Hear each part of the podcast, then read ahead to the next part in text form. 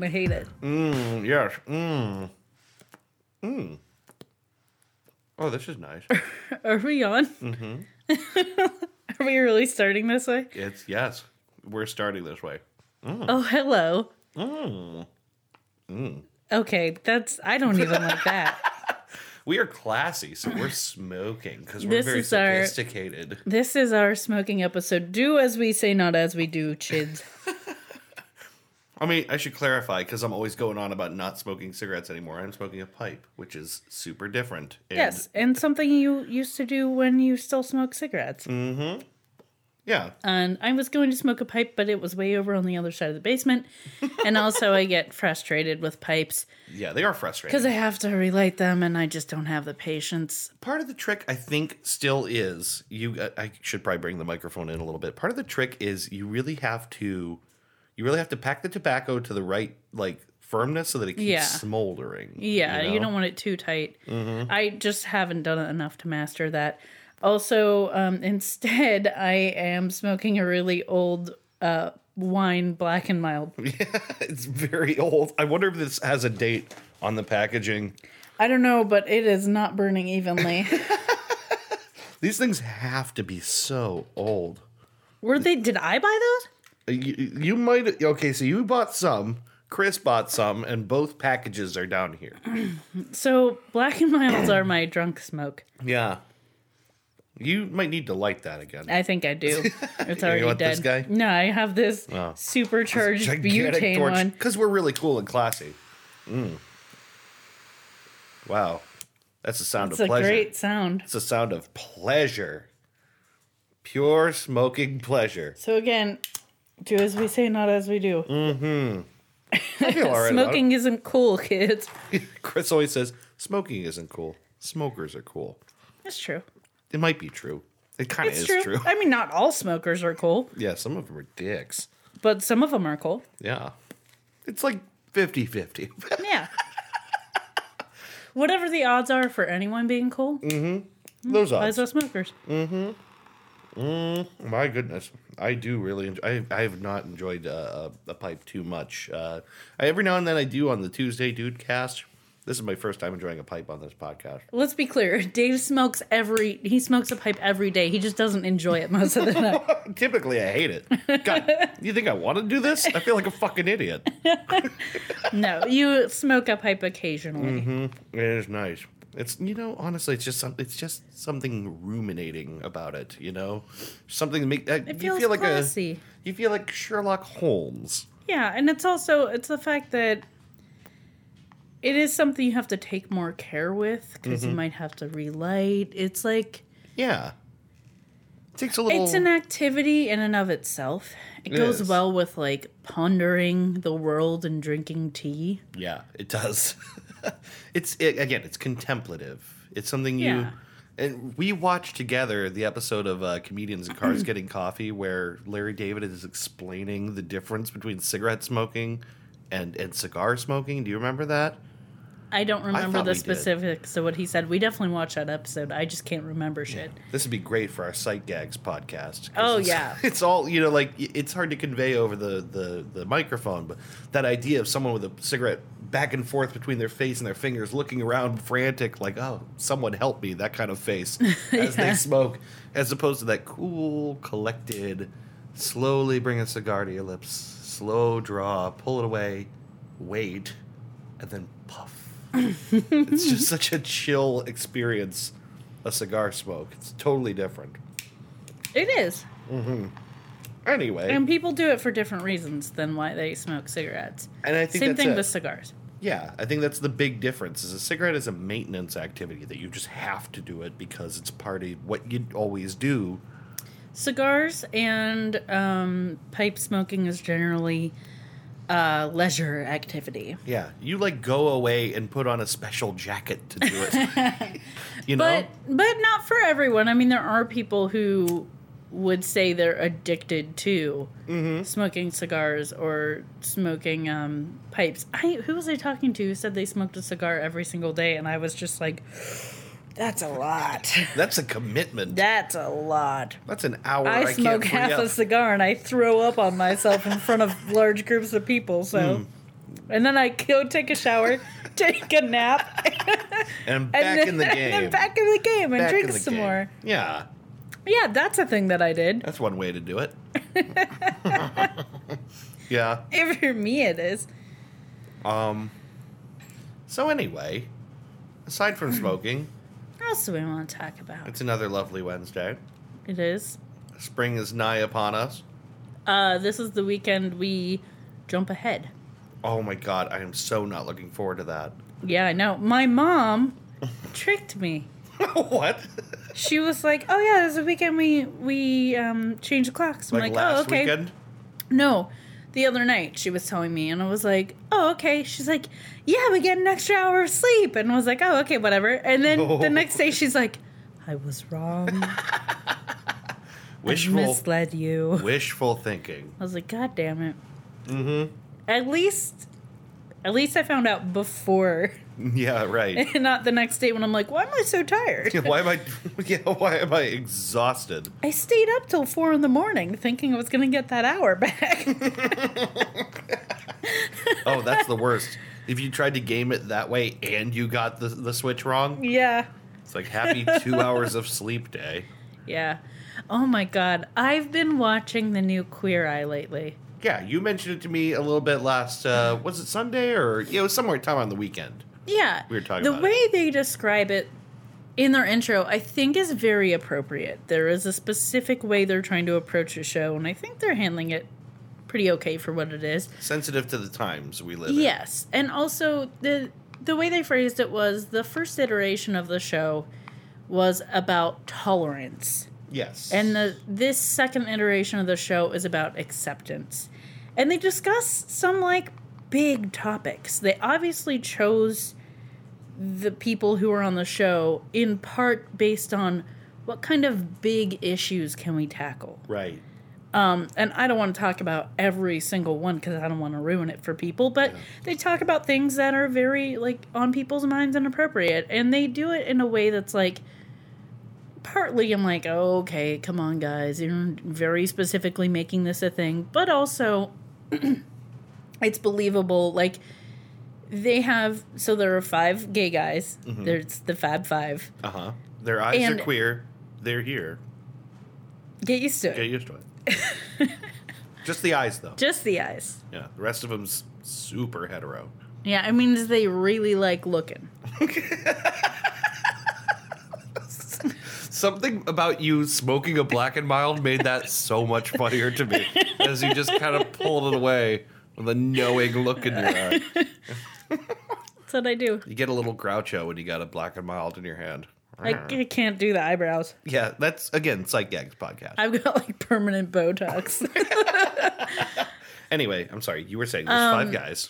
so, it, obviously, five different backgrounds and experiences. So, it's understandable that they would each have something to lend to specific situations. Like, oh, Yeah. this is a thing I've been through, or this was something I was concerned about when I first met you. Mm-hmm. Like, one of one of them is black, and the beginning of one of the episodes, they get pulled over.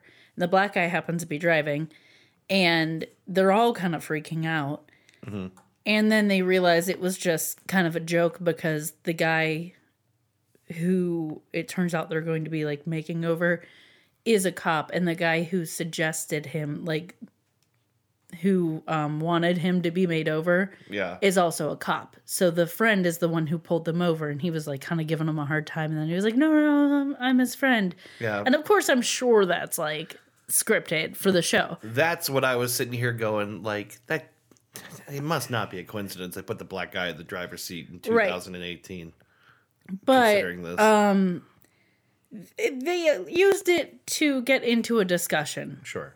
and it was the the things they talk about. I think are important and meaningful, and it's an entertaining, silly show that I watched like several episodes of in a row while working on some stuff. I'm trying to finish up for the fundraiser. Yeah. mainly making posters, which has been fun but time consuming. So Right. I've been, I'm, I was like, I don't want to watch. I've really been watching a lot of roller derby too. Yes. but I can't watch roller derby and do something else. Like I need to be watching roller derby. So Yeah, it's the same thing. You know, I can I can put on a hockey game, for example, and try to get some work done, but I'm not going to get anything done. You right, like watch the I've, play develop. I have listened to roller derby. It's just way more fun to actually be watching it, and I learn a lot more when I watch. So right. Also sometimes there are some incredible plays, like the one I showed you the other night, Yeah. where the jammer just got through the pack really quickly and Yeah. did a bunch of really great footwork and like scored a bunch of points really fast. Yeah. And she was just like swinging herself around and going by on one leg while someone almost knocked her over. And I'm just like, this is amazing. Right. I think you were half asleep, and I was like, no, you need to watch this. No, I no, I was I was awake. I remember this. Oh, okay. Uh, I, I was tired that night, but I remember seeing. oh, no. Are I you all need right? the ashtray. Oh no! You Oh, no, I don't. Oh, no, I don't, because it already ashed all over me. That's okay. It's fine. Um, This is this is okay. that's good. this is good. It's my life now. It's a good thing. It's like it's like the dog at the table with the fire. it's fine. Um, all Soon to be me when the ashes catch the blanket on fire. Nah, they're I'm okay. So anyway, to the core point you were trying to make about Queer Eye, they it's like they're using 2008. They're using the the changing attitudes in our culture to not just make it like the thing that these five guys bring to the table is that they're gay. It's like okay, they're there's like, a lot more to a person. Okay, you guys are mostly tolerating us. Let's let's talk about like some big topics that Yeah. don't even necessarily have to do specifically with them being gay, but other stuff as Mm-hmm. Right. well. And I think they're doing a good job of like relating to the people they have on Yeah. the show. Like one of them came from an Indian. One of the people they were making over comes from an Indian background. Yeah. And one of the guys comes from a Pakistani background. Obviously, not exactly the same, but there Right. Mm-hmm. are some similarities. And uh, India and Pakistan kind of hate each other, don't they? I can't remember. Someone tell Not- me, ge- ge- someone who knows geography yeah, and culture. Explain. I'm not sure. I mean, apparently they argue about cricket a lot because that was a joke that was made. I could see it. Because the guy had a cricket ball in his closet. I don't know. And the guy from Pakistan was like, I have a cricket ball in my closet too. And I'm like, that's not normal. Even for Right. Indian and Pakistan people, right? Like to keep it specifically in your closet? I don't know. It seems a little. It seems a little niche. Yeah. I don't know. But he used it. It was actually really funny. He used it as a like, look, we're not all that different. I'm like, Yeah, right. okay, weirdo. We're not that different. We both have weird stuff in our closets. Yeah. If you keep a cricket ball in your closet, let us know. We want to hear about that. Yeah. And also, why?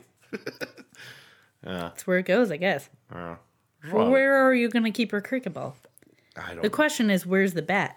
That's a great question. Under the bed. Under the bed. That's a uh, That's a self burglar. defense. Yeah, that's a burglar beaten bat. That's a- the same reason I hard have to say. A, bur- a burglar. ba- A That's a burglar beaten bat. I best reckon that's a burglar beating bat. I'll tell you what. yeah, it's the same reason I have an aluminum bat by my bed, despite the fact that I'm way too fat and out of shape to play baseball. I don't have any weapons by my bed. Uh, It's a damn shame. you just need those man crushing thighs.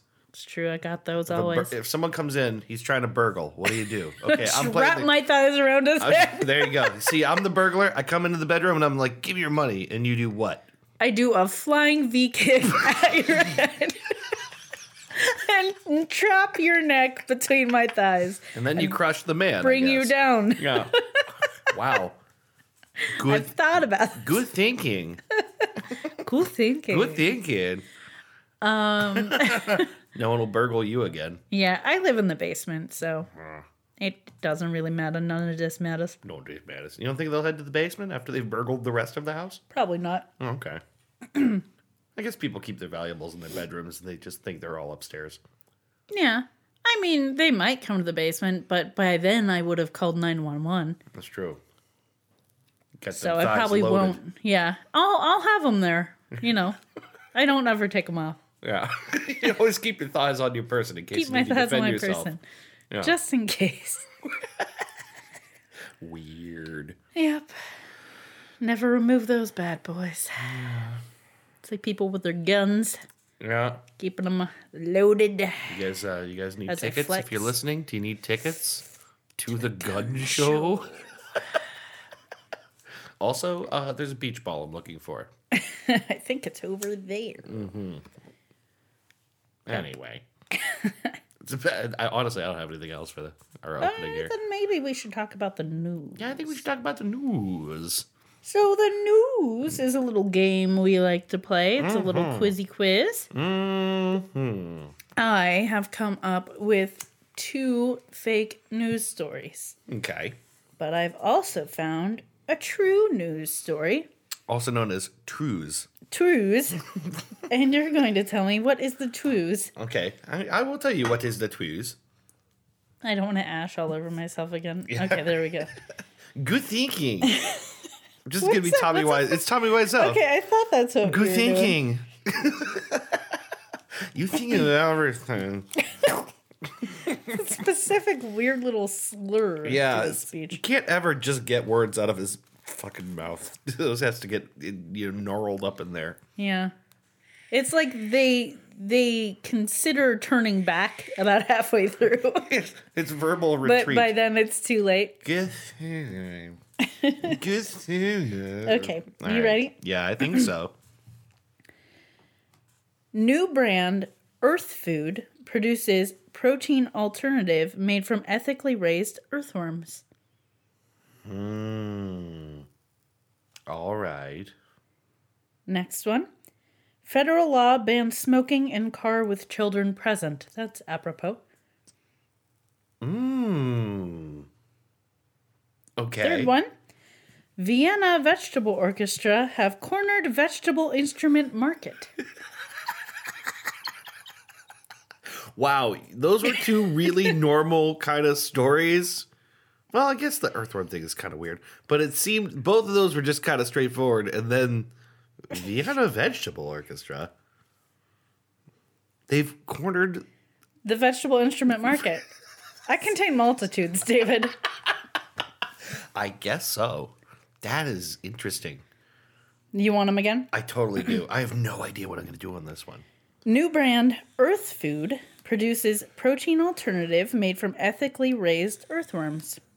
Okay. Federal law bans smoking in car with children present. And Vienna Vegetable Orchestra have cornered vegetable instrument market.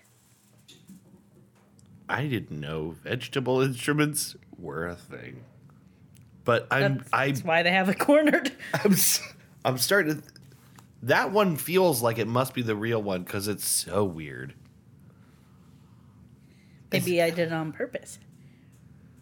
That's how I get you. Because it's so okay. So I could totally imagine there's only one band that makes music using exclusively vegetables, and that's them. I can see it. I'm going trues on that. I'm going Okay. trues. Trues. You're right. Yes. Good guess. Oh yes. I had a really hard time coming up with stories, and I did not do a good job of matching n- tone. The the first the first one I really thought might actually be the one. Because not. people eat all kinds of shit. There's a cricket manufacturer in Youngstown. That's right. We've I've eaten those crickets. So have I. Yeah. Had them uh, them in a little cuppy at Susie's Hot Dogs. It was Yeah. weird to me. They taste okay. Yeah, they are crunchy. They have an aftertaste. Of course, you're eating bugs. Ah, wise Okay. words of wisdom. So, Vienna Vegetable Orchestra have cornered vegetable instrument market. It's from an article um, from noisy.vice.com. Okay. The subtitle here is Who else would make a carrot organ? Yeah, good question, Vice. Playing with more instruments than your average prog band, the Vienna Vegetable Orchestra have been going for 15 years now, covering songs by Kraftwerk, which I want to hear, Yeah. and making their own pieces. They've had moderate success touring the world and making various albums.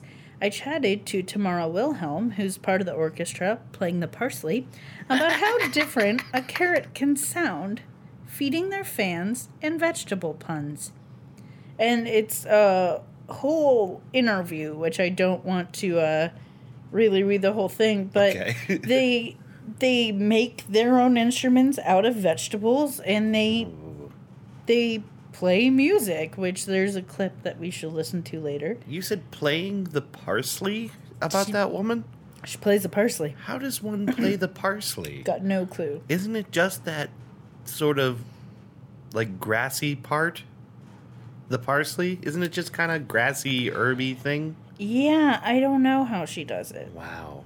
Man, there's a lot to learn about vegetables. It honestly, it's kind of seeming like they might make. I'm well. That makes sense. You have to be continually making new instruments because vegetables have a shelf life. yeah, right. They don't So, generally stick around. It's like they put the veggies on the rider and they make their instruments for the show, wow. like at each place. But that means like they have to be very specific yeah. about what they get because the shape and size and you know stuff like that can really affect the sound of the instrument and then I'm sure the tuning and all that. Oh my That's god. like really intricate and cool. It is.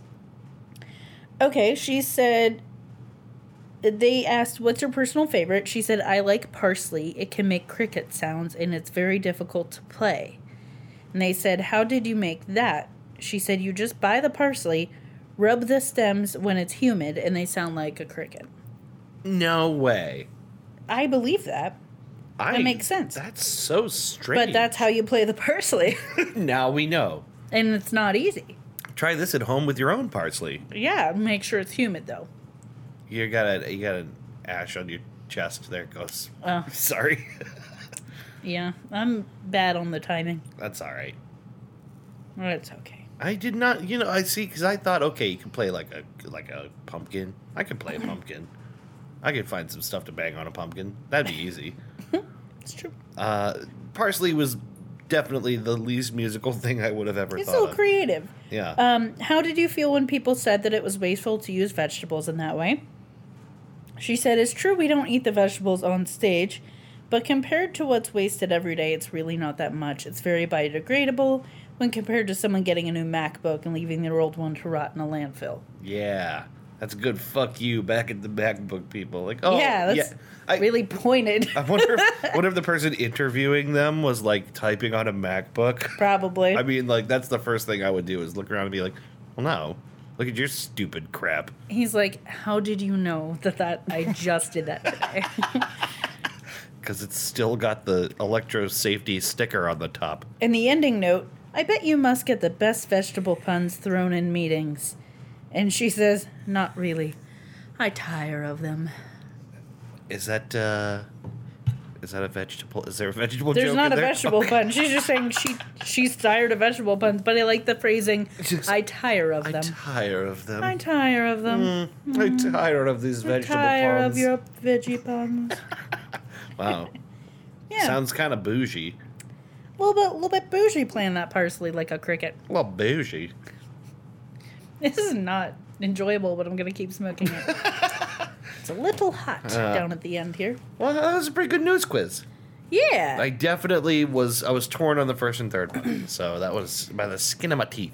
That one. And and just to be clear about that second one, there is no federal law not that you can't smoke in a car with a child, but there are some state laws about that. There's just nothing federal. I think Ohio has laws against that. Yeah. I'm fairly certain. New York definitely. The bigger sort of uh, bigger states.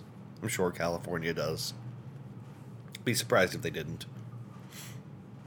Oh my goodness. Okay. Oh my goodness, what? Oh my goodness. Uh, one of my friends is going to North Carolina to go get a pair of skates. You just Facebooking on the podcast? Sorry, I was trying to get back to um, Yeah.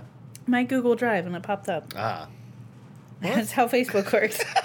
I did not instinctually open Facebook like I do every time I open my phone. Yeah, that's alright. Um.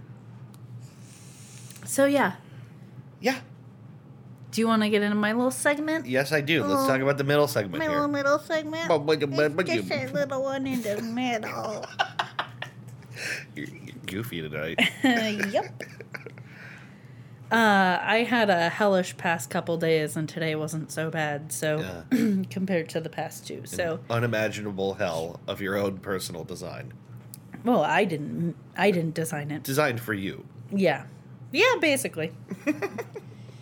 Um, if there was a god, I would say that he was really socking it to me. Socking it to me. really socking it. Socking it. Okay, I think I'm Sock- done with this. I can no longer safely No. smoke that. No, you're gonna set your hand on fire. Yes. and probably breathe some melted plastic. Yes. Mmm, melted plastic, my favorite. Mm. Okay, so I want to follow link, not remove link. I do this every time. Oh my goodness. I have to talk myself through it. They put them right next to each other. that's that's not good design. That's poor design, Don't Google put the delete and the go button next to each other. Yeah, I will always accidentally choose delete. Thanks a lot, Google. I want to talk But I can't. about, but I can't because I'm dying. That's what I get for smoking once. Um, about an article that's been going around. A lot of my friends have been sharing it, and I decided to read it like last week, and then I was reminded of it again because more friends shared it okay. and went, "I'm going to talk about that because it's real crazy." okay. I don't probably know what this is because I've been you have been pretty radio silent on Facebook, so you I- probably yeah, don't. I've been on the sort of like a Facebook free island foraging for nuts and fruits by Yeah, myself. like that. a self imposed exile. It's from the article is from New York Magazine. Okay. And the title of the article is Worst Roommate Ever. Okay. And the quote beneath it, the quote from the article that they brought up to be like the subtitle, is You've got your whole life in front of you. You're pretty. You got this house. Well, you don't have this house anymore. This house is my house. It's okay. a direct quote. Okay. So I suggest people read this article. I probably There's lots, I think you should. okay. There's lots of twists and turns and details. I can't get into all of it, nor do I want to like spoil it for Yeah, anybody. Right. But basically, um, this person, the way the article opens up, they really tell a good narrative Yeah. in this article. It's really well written. Um, the at the beginning of the article, the this individual named Alex Miller is looking for a roommate. She's in a tight spot financially, and she really needs someone to move in as soon as possible. And this guy kind of shows up at her doorstep and is like, "Hey, I saw you were looking for a roommate. I'm in a really bad position. I'm here helping out family. I need a place to stay. I have my dog, I have my cat. Would it be okay? Like, can do you want to see if this will work? And they talk and they got along okay. Yeah. He was older. Um, he was like 60, but appeared to be he looked more like 40. Okay. Um, and she was 31 okay. they got along okay. Their dogs got along okay. Seemed like it wouldn't be a problem. Um, first couple weeks, things were fine, and then things started getting weird. Um, now, he claimed to be a lawyer or to have been a lawyer. It seems like he claimed to be a lawyer. Okay. Every now and then, he would just throw legalese at her and legal terms at her. Now, she had worked for a lawyer before too, so she was also familiar with some of these terms. Yeah. Um So basically, like, she would do something he didn't like, and he would try to turn around and be like, Well, you're violating this, or you're doing this. And things escalated and got more and more strange. Like, she threw a cigarette butt in the toilet, and he threw legalese at her and was like, Well, I'm not paying my rent this month. Oh my. Um. Okay. How is that not immediately like? Then you're gonna leave. Right. Um, the first thing he did, like he kind of eased her into this behavior. First thing he did was say, um, she went to him with his part of the utilities and was like, "Here's what you owe," and he's like, "I'm not paying that because that's for a time before when I was moved in." And she didn't think it was, but she's like, "Okay." She was taken aback by his sudden, very sudden shift in tone Yeah. and like mannerisms and was like, okay, Yeah. um, maybe I'm wrong. All right, I'll let it go. And then things just escalate. It gets weirder and weirder. Um, she came home one day and all of her light bulbs were gone. He had moved them into lamps in his room. Um, another time, not long after that, the chairs from the dining room table were missing. She opened the door to his room and he had fashioned them into a desk. Okay. Um, That's weird. Weirder and weirder stuff. Okay. So she's she ends up mentioning this to her mom, and her mom Googles him. So he said his name was Jed Creek. Jed Creek. That he was a lawyer from New York. He had grown up just outside Philadelphia, and this was in New Jersey. He sounds like a were- character on the Dukes of Hazzard. He doesn't sound like a real person. Yeah. Um. Yeah. It's and it's not a real person because that's not his real name. I figured we were going her, there. When her mom, obviously, she her daughter's relaying all these crazy stories to her, and she's like, "That's not right." Right. She does a little bit of googling and finds articles about him, and contacts her daughter and says, "You need to put a stop to this. Read these right now. Like you- you're not dealing with a good person here." Yeah. Um. Basically she found articles about other people who dealt with him doing this. He would move in and kind of try to take over and make their lives a living hell. Wow. Um, make it like he lived there, like it was their place, and that's what that quote. He actually said that to someone that he did this to. yeah. That quote at the top. Um, that alone is weird. yeah, it is. And that alone is enough. This article delves into his past, how he became who he was, and um, it sounds like a very low rent con man. and they they address that, except for the fact that he's not being clever. Right, exactly. He's like He's- not good. He's like brute forcing his way into this. yeah, which like people get tired of. it escalates. Yeah. It gets worse than that. It goes in a direction you have no idea it's going to go. Uh, I I don't want to spoil it. Yeah, because it's really yeah, interesting. No, yeah, but leave- yeah, definitely. but please read that article. It's well written. It's interesting. It's more than you expect. Wow. Um, his worst roommate ever. Worst roommate ever. Wow. It's the title of the article from New York Magazine. Um, his real name, if you just want to look this guy up, Yeah. Is, oh god, I thought I would remember it, and I don't. It's Haas McGillicuddy. Yeah, why don't you guess his real name? I'm sure that's gonna work. It's Jaleb Crawdad. Yeah, no, just keep going. Okay, it's Stuart Whimsy. Close. It's Jamison Bachman. That also sounds like a fake name, but all right. Yeah, but that's his actual. In fact, Bachman was actually Stephen King's real fake name. ah, Yeah, yeah. that's why I think that. Um. So yeah, I suggest reading that article, and that then sounds good. I had a quick, tiny little thing that has been making both of us really happy. Okay. You and I found someone on YouTube who was like really weird to us, and Yeah. we needed validation from our friends. Yes. So we were showing them the videos of this person, Yeah. and then one of our friends was it Tr- No, it was Drew. It was Drew, Drew? Scott. She was like, Because Scott found this first. just showed me this, and you will love this. This Yeah. guy is so weird but great. He's fantastic. His name is Juanelo. Caleb No, we're not guessing names Okay, anymore. We yeah. finished that part. Juanelo, 1942 or 6? Six, I think, but I'm 1946? gonna check. Yeah, Juanelo. So it's J U A N E L O one nine four six. That's his YouTube name. What a Um, journey this is. What? No, I'm just saying this channel, what a journey Oh. it is. Yeah. You will not be disappointed.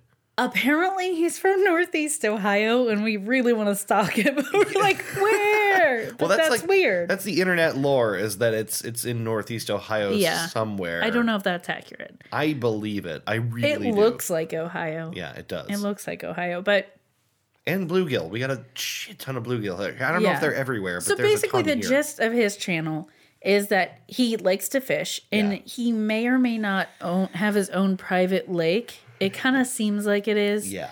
um there's never anyone else there and it's always stocked with fish and he always catches some i'm Not sure to, there's not editing to mention the name.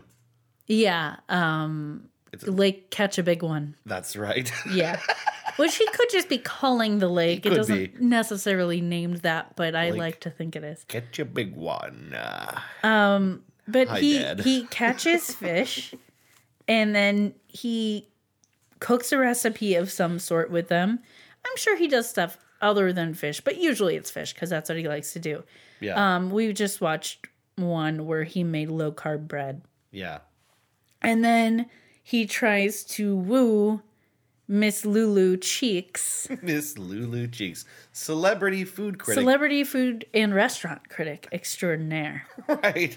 And she is clearly his wife in real life. Yeah, like definitely his wife, his very camera shy wife yes. that he always brings in anyway. At the end of every video. Yeah. And they they have some little gag like yeah. She reviews his food. She re- she says how it was, yeah. and then he tries to get her to stay or to to go on a date with him, or he puts a doily on her head in the last one we watched. Does this make you think of anything? She's like wearing like obviously like a like a shitty equivalent of a veil, like a you know It's, like a wedding it's veil. clearly a doily. It's a doily, and she's gone. No, it's a weird gimmick for your it YouTube makes me think of a weird gimmick for your videos. It's like mwah, mwah. It's so cute. They're adorable. They really are. They're adorable. And he's weird, but in such a good way. He's Yeah. a bright spot on the internet. Search yeah. for the bright spots, guys. There's honestly. so few. super wholesome entertainment. You watch an old man fish. God, this is how I know I'm getting old I know. because this is my current. I just want to watch thing. people fish. watch an old man fish and feed his wife. It's also not like watching people fish in real time. Sure. It's like cut down. It's just the fun parts of watching people catch fish. Yeah, right. And talk about them and it he's great. He's really endearing and sweet. Yeah. I went on Reddit to look up like what other people were saying about him yeah, like you do. Because when you found a bright spot on the internet, let's go to the darkest part of the internet right. and talk about it. let's let's Um, consult the pond scum on what they think. And honestly, it was a lot of other people saying like this this guy is great, and Yeah. someone said I'm a teacher and I reward my students by letting them watch some of his videos, and he himself responded Yeah, and said thank you and like said something real cute. It was it was really really nice. yeah. He said brought a tear to his eye. yes That so many kids liked him. Yes, and uh, the the OP had said that she, uh, her her students root for him and Miss Lulu Cheeks. yeah. to One get of the- together. one of these days, he's gonna he win said, her heart. He said, um, these past twenty five years, she's been more affectionate than the first twenty five, so he's hopeful. My favorite gag probably is that every time it's the end where he's talking to her, he says, I could probably call you Lulu right now, right? He always calls her Miss Lulu Cheeks and then goes, Well, I guess I could probably call you Lulu now. Every video, yeah, every video. it's real sweet, and it makes me just smile unabashedly. And Yeah. I want to fish with that guy. I want to Yeah. go fishing with him so bad. seriously, Yeah. I, on the one hand, I keep thinking like my family used to own a lake Yeah. that um, you could have like reunions there. You could have a membership to it. You could go fishing. You could club. go swimming. Yeah. And in my head, I'm like, man, my grandpa could have done that. And then I'm like, not your grandpa. he was a curmudgeon. Yeah, maybe maybe wouldn't have turned out to be a uh, YouTube uh, a small YouTube star with a No way. Yeah, okay. He, he was the guy who yelled at you for discussing anything with other people while playing Uno. I see. Yeah. What he really did he impose a silence rule during not Uno? not complete silence, but if he felt like anyone was giving anyone hints at like, oh, they didn't call Uno, he. Yeah, would get real mad. yeah, he was really more of a solitaire guy. very serious about his about Uno. Yeah, Yeah, don't more- mess with Grandpa's Uno. Well, yeah, no, I second that uh, that uh, opinion that people should be watching more of this guy. Yes. Subscribe to Juanelo. it's a super treat. Oh, have I subscribed to him? We keep watching the videos like on the Chromecast. I don't know if I've actually personally subscribed to him yet, but I will. Yeah, I, I basically after the first episode, I was like sub, yes. sub, insta sub. Yeah, Yeah, I'm real into it. It makes me happy. So that's all I had. well, that's nice. Uh, so let's uh, let's uh, take ourselves a little break, and we will come back in a minute with the main segment for this episode. A little brick a brick. A little break break. All right. All right. All right. Bye bye.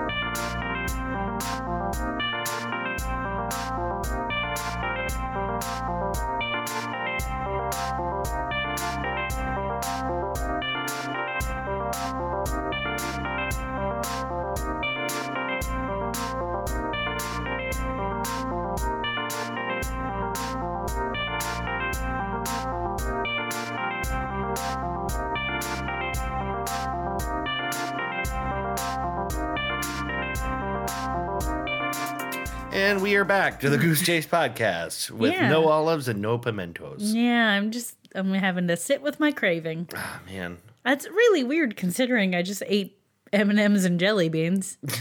Well, you know, they're like kind of the same. Yeah, sometimes you eat some sweets and then you really want olives and pimento. Yeah, actually, that makes a lot of sense. I want the, sweet, salty. the sweet salty dynamic that Yeah. runs all of our lives. Yes, especially ours. Yup. All I can think about is chalupas. That's all I can think about. You gotta wash that chalupa right out of your hair. If I had a No, chalupa in my hair. I would not be washing it at all. I would be trying to eat my hair. Ew. You indeed. Let's manage that. okay. No, seriously, I, it's, it's all I can think about. It's all I can think about. trying to lose weight. Well, it's not fun. I'm telling you, you need to make sure you're eating enough. You know, I know. I know.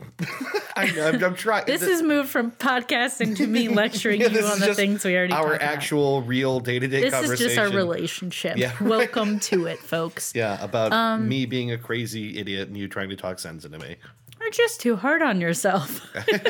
um, this is not our couples therapy podcast. That's another podcast. Yeah, That's going to be our third one oh, okay. next After to the sight Sight Gags podcast. Uh, yeah, We're just filling up our week. yeah. Just You got the Dude Cast. We got this. We got the Sight Gags podcast. That's called uh, See What We Did There. And then we got the couples therapy podcast. I forgot. I think you told me that before. Called it. See what we did there. Um, Answer: No, you can't. no, Yeah. you didn't. but yeah, no. That's all I can think about is food. So I'm just trying to not Instead- think about it. Maybe let's focus on Our, our main podcast topic. that we are doing right now. You know, you know. This is reminding me of. There was a Mr. Show sketch about a dude who's on a hunger strike, mm-hmm.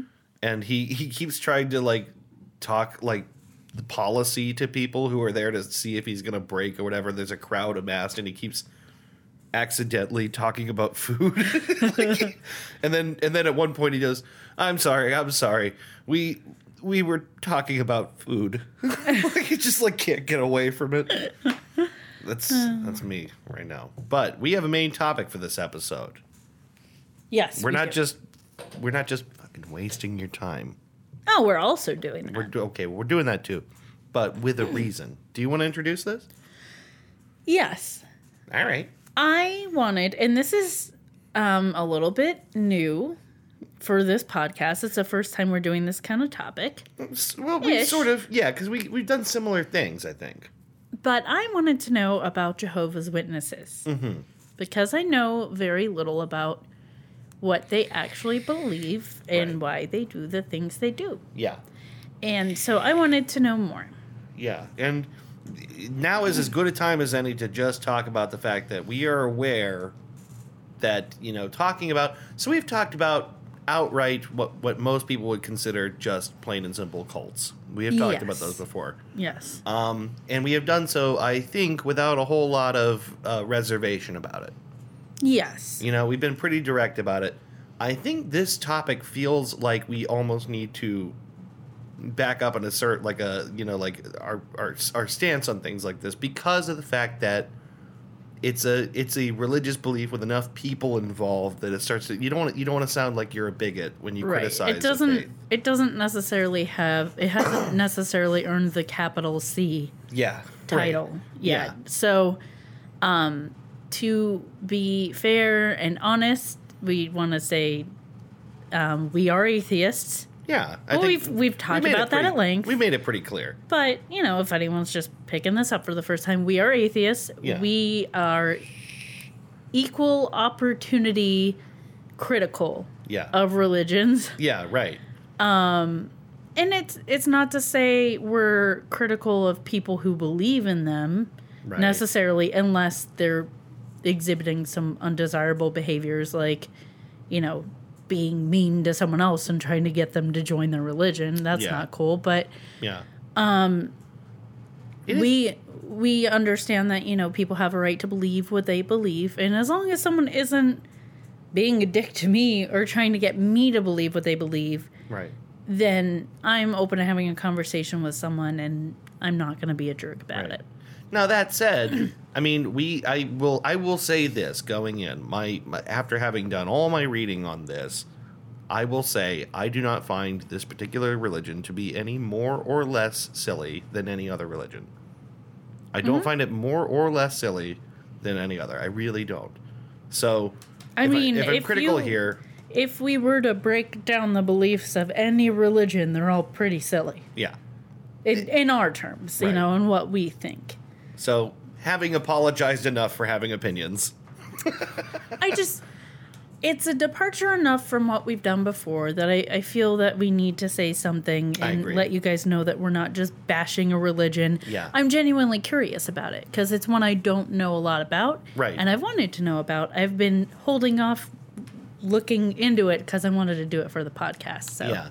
I was it's funny That's where 'cause we're at. before we started this, before I even started my research, I thought to myself, "Oh my goodness, what if we did an episode? And what if our first real like major religion episode was was Islam? Like what would happen if that was the first episode we did? You know, you can't even talk about that particular religion without seeming kind of bigoted. The thing is, I is actually crazy. know more about that religion than I do about this one. That's a very interesting thing about Je- the Jehovah's Witness Church. I think it is one of the one of the reasons it makes a great topic.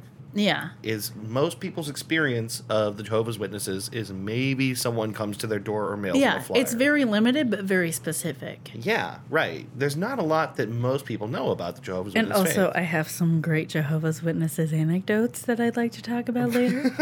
well, you could now if you want. Should I do it now? Sure, why Is not? this a good time we're for it? We're warming up. Okay. We're just warming up to this I'll one. do that. I oh, don't know why I'm talking you like talking like this. Delilah. Nobody knows what that is. Everyone knows who Delilah is. Yeah, that's true. They probably do. She's big. Yeah, she is. Um, so, okay. What are my anecdotes? No, you remember? Okay, got yeah. him. Got him. Okay. Um, so my first one, uh, when my dog Gwen was still alive, bless her little puppy soul, yeah. um, she had arthritis, and we had a ramp in the front of our house. So when she had to go out, I would just let her out the front door. She'd walk down the ramp, do her business in the front yard, and then come back up to the door when she was done. So my pattern in the morning was to get up, let her outside, go to the bathroom while she's going to the bathroom, and then let her back in. Sure. Well, it was a nice day, so I left the wood door open and the like screeny glass door was closed. Yeah. I come out of the bathroom and on my porch are two men in suits and my dog looking furiously excited.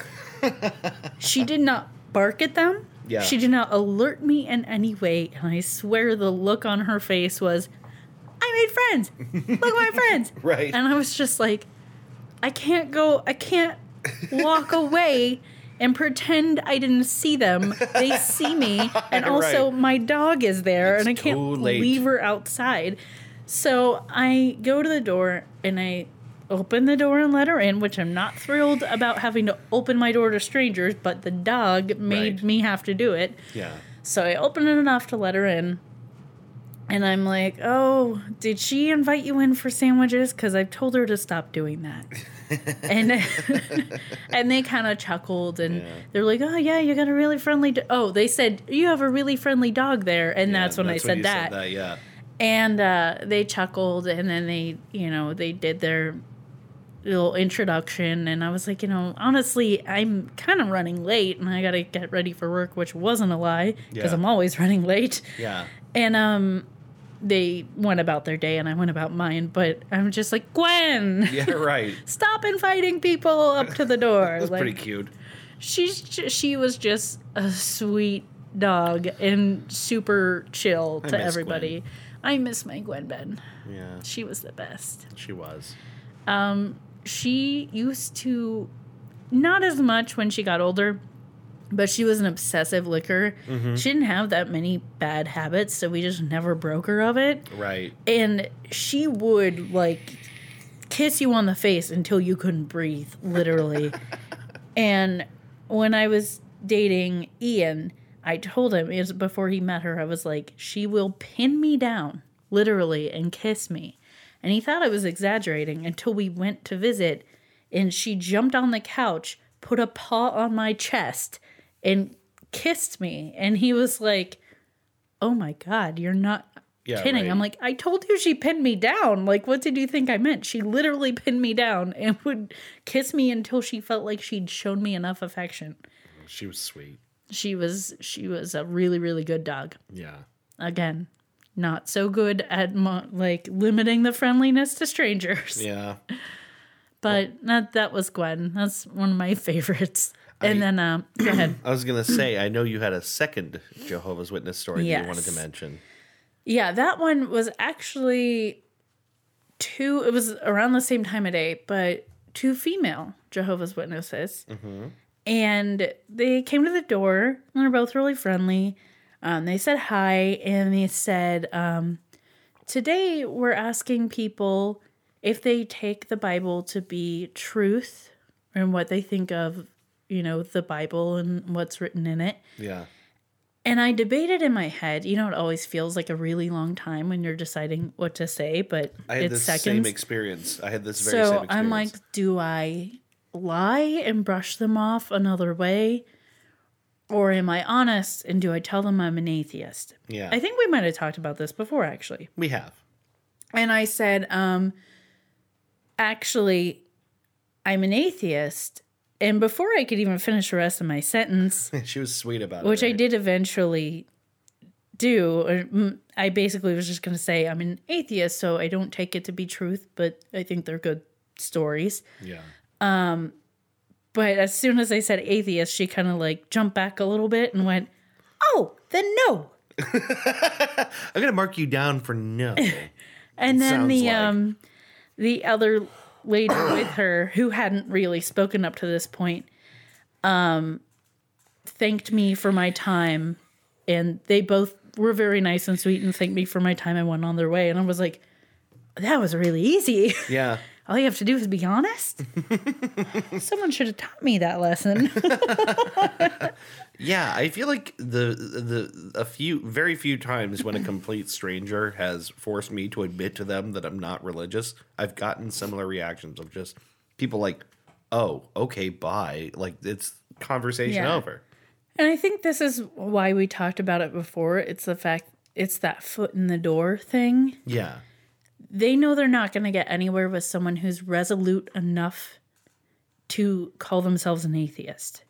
I, Your yeah, I mind think is made so. up. I think so. You know that you don't believe. You're not calling yourself agnostic. Yeah. You're not saying you believe in something, but you're not sure. They could work with that. They could work with someone who believes in religion or has a religion, but it's maybe slightly different. They could work with that. But they're not going to get very far with someone who they would have to convince of a lot. If if you're a salesman, you can sell a television to someone who says they're okay with their current television because Yeah. you know they like television. Yeah. But if you if you're trying to sell to someone who, who says I hate television, you're not, Right. you're not going to sell them a television. It's the same thing. For a second, I thought you were going to say, you can sell a television to a blind person. to a blind person. yeah. And I was like, I, I mean, I guess it's just kind of radio at that point, but Yeah, okay. right. It's a very expensive flat radio. Uh huh. I guess. I mean, do they even sell radios anymore? I don't know. Like that's a fair question. I think other than the one that comes in your car, maybe no. I don't Yeah. know. I actually don't know. tune know. your iPod to it. Yeah. So do they sell iPods anymore? that's a good question. I think they must have the little iPods still. the shuffles. Yeah, or the yeah, right. They made the shuffle and they made the nano. I bet mm-hmm. the regular iPod is out. It's like who's bothering with that? I still have my brick. It doesn't really work anymore. I haven't tried in years. I miss that. That's a whole other conversation. But I miss that We're era. getting real off topic I here. know. Uh, so I blame me, I do too.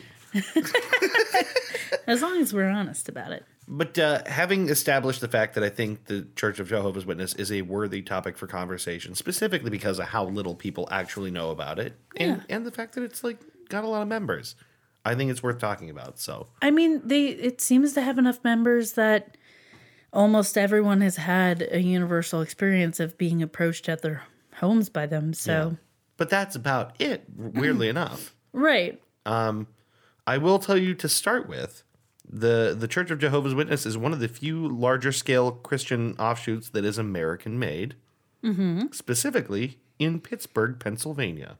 Interesting. I didn't know that. Maybe that's why it is very common here. We're not that far from there. Yeah, right. Which is, and, and of course, they later rebased to Brooklyn, Okay. which uh, one time years ago, while walking across the Brooklyn Bridge, uh, I noticed a building with the Watchtower logo on it and went, oh, shit. Uh, didn't know that. But yeah, they were started here, funny enough. Nice. Um, the the church is the creation of a guy named Taze Russell, who sounds Taze? Taze, T A Y E S? T A Z E, Oh, that took a turn. as in "Don't tase me, bro." okay. Surprising. Yeah. Not a name, more of a verb. Oh boy, dog But- is freaking out about something. Jehovah's Witnesses. You can't say Taze Russell three times, or he comes out of a mirror and I don't know, kills you. Tases you Yeah, with tased. his Russell. bro. Don't tase my Russells. Don't Russell my jimmies. okay. Um, So uh, the founding of this this of this religion is basically a part of something known as the Bible student movement. Uh, I got into way too much detail that I'm probably gonna just gloss over here, but the Bible student movement endured three schisms. Basically, had four separate movements that came out of it. It was a sort of a Sounds like a dance. kind the Bible student movement. Yeah, first you gotta get through the schisms and then you gotta. Yeah, and then you got to step to the right, do the hokey pokey, turn yourself around. That's what it's all about. That's what the Bible's all about. Um, the I I wrote the cut of Russell's jib is this. Uh, he believes that uh, among a lot of things we're going to get into, Jesus Christ returned invisibly to the world in 1874. Uh, this was taught to him by someone named Nelson Barbour. Um, uh, he believed that Armageddon was imminent. Again, this is 1874 that he founds this church. He believes Armageddon is coming very soon, and that a 2,520 year period, which is known as the Gentile times, is about to come to an end. I think he might have miscalculated. Well, here we still are, so I guess define Armageddon at that point, right? Fine very soon. Yeah, right. Well, again, But- specifically, they thought it was going to come to an end in 1914, and that's a number you should remember. Okay, and and in these specific claims of Armageddon, and not of this religion, a lot of religions, Yeah. whenever someone claims the world is coming to an end, when it inevitably doesn't, Yeah. Um, they redefine. yeah, they usually redefine. recalculate, right? Th- Well, they either recalculate or they redefine, and usually they, sometimes they recalculate, but that would be admitting you were wrong. Yes. Usually they redefine. yeah. They say, well, it's not an absolute Armageddon, but it's an Armageddon of a certain mindset. Yes, actually, in this case, that's what happens.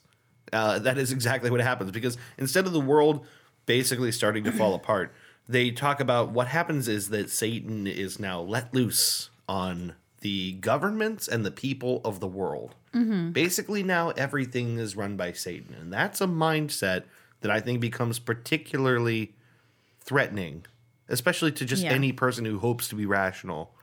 That Well- the authorities of the world are devil influenced. I'm I'm jumping the gun a little bit here, Mm-hmm. but imagine being raised in that environment where you are taught that Yeah, that everything is the devil, everything's run by the devil, aside from what you know and how you were raised. That's very isolating. yeah, It exactly. reminds, reminds me a lot of like Amish and and other very segregated religions like that. many, I think, many belief systems have an us versus them mentality built into the back. Oh end. yeah. Yeah. But- it's kind of necessary. yeah. but the spiritual warfare aspect of this and other religions, I think, is particularly damaging to people's ability to like integrate into a society. Yeah. You know, I think it's just it has like an effect of like you you must necessarily question everything outside of your immediate family, your church, the elders, and all that.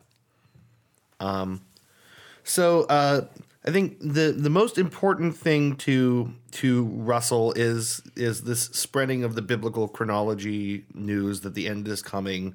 Um, he The believed end is nigh. the end is nigh. Uh, duck and Bill cover. Nye. The end was Bill Nye. Mm-hmm. I think probably that was the beginning of the end. Yeah.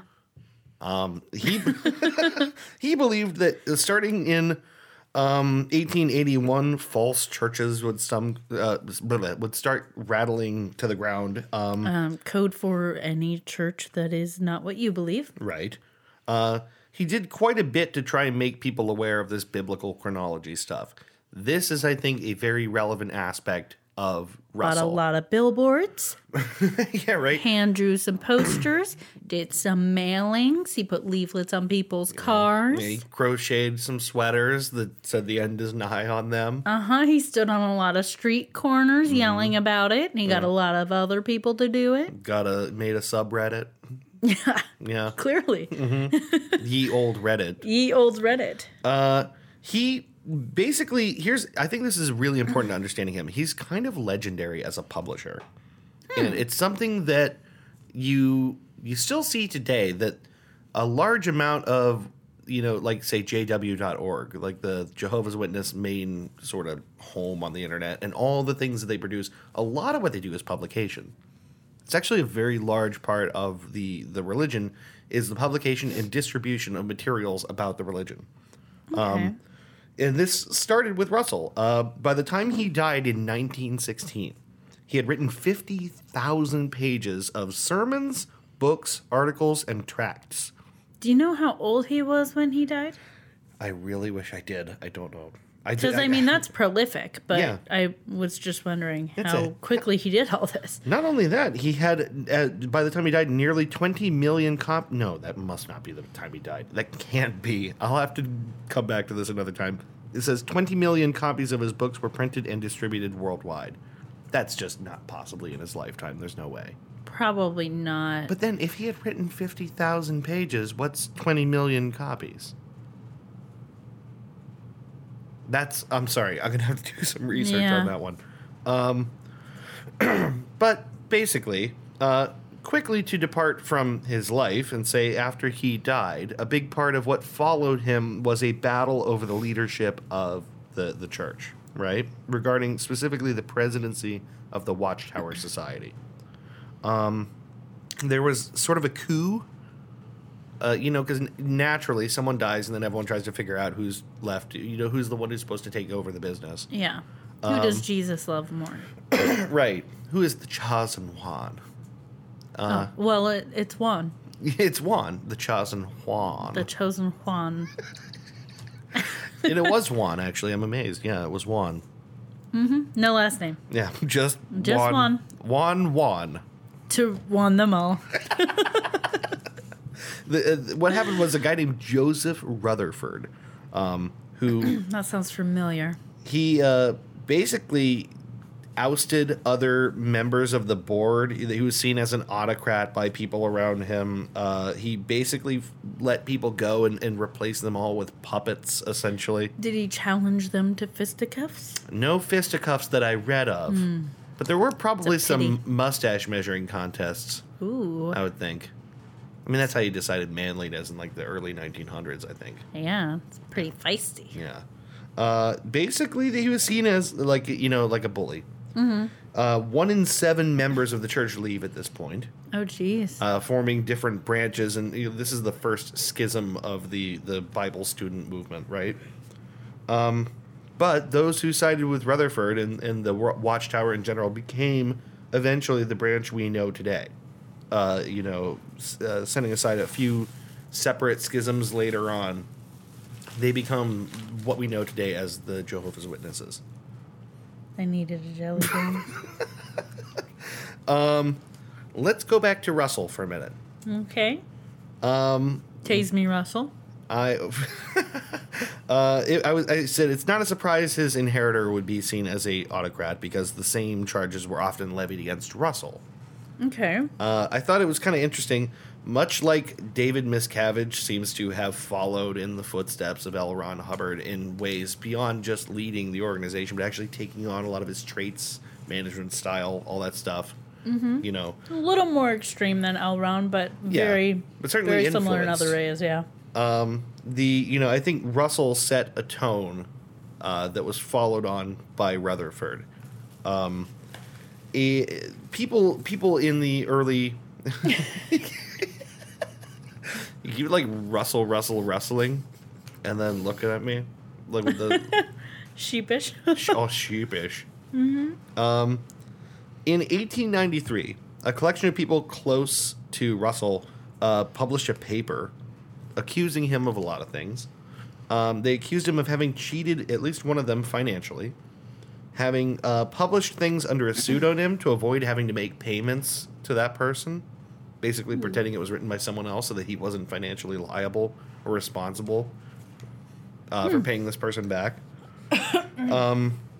And having been way over eager to make money uh, to- basically off of the publications and the and the works of the church. Basically he was he was seen as you know uh, Not being true to the cause. Yes. And being more about material items than yeah the actual word they were trying to spread. probably bordering on financially abusive you could say Okay. um naturally his response to this was to declare them all sinners and move on I mean, obviously. uh, more or less. Didn't take it particularly seriously.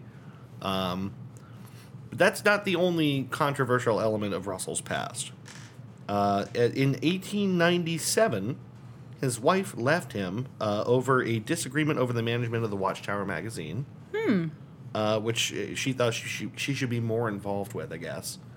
Um, they had some sort of an arrangement that she was getting sort of boxed out. But she's a woman. Yeah, right.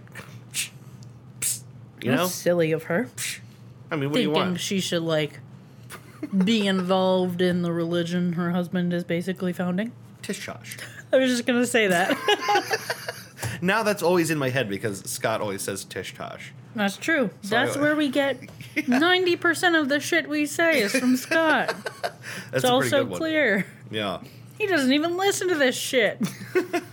But his influence goes on. It really does. like Um, that Celine Dion song.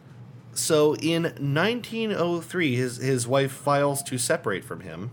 She says he was mentally cruel to her and, in my words, wouldn't bang her.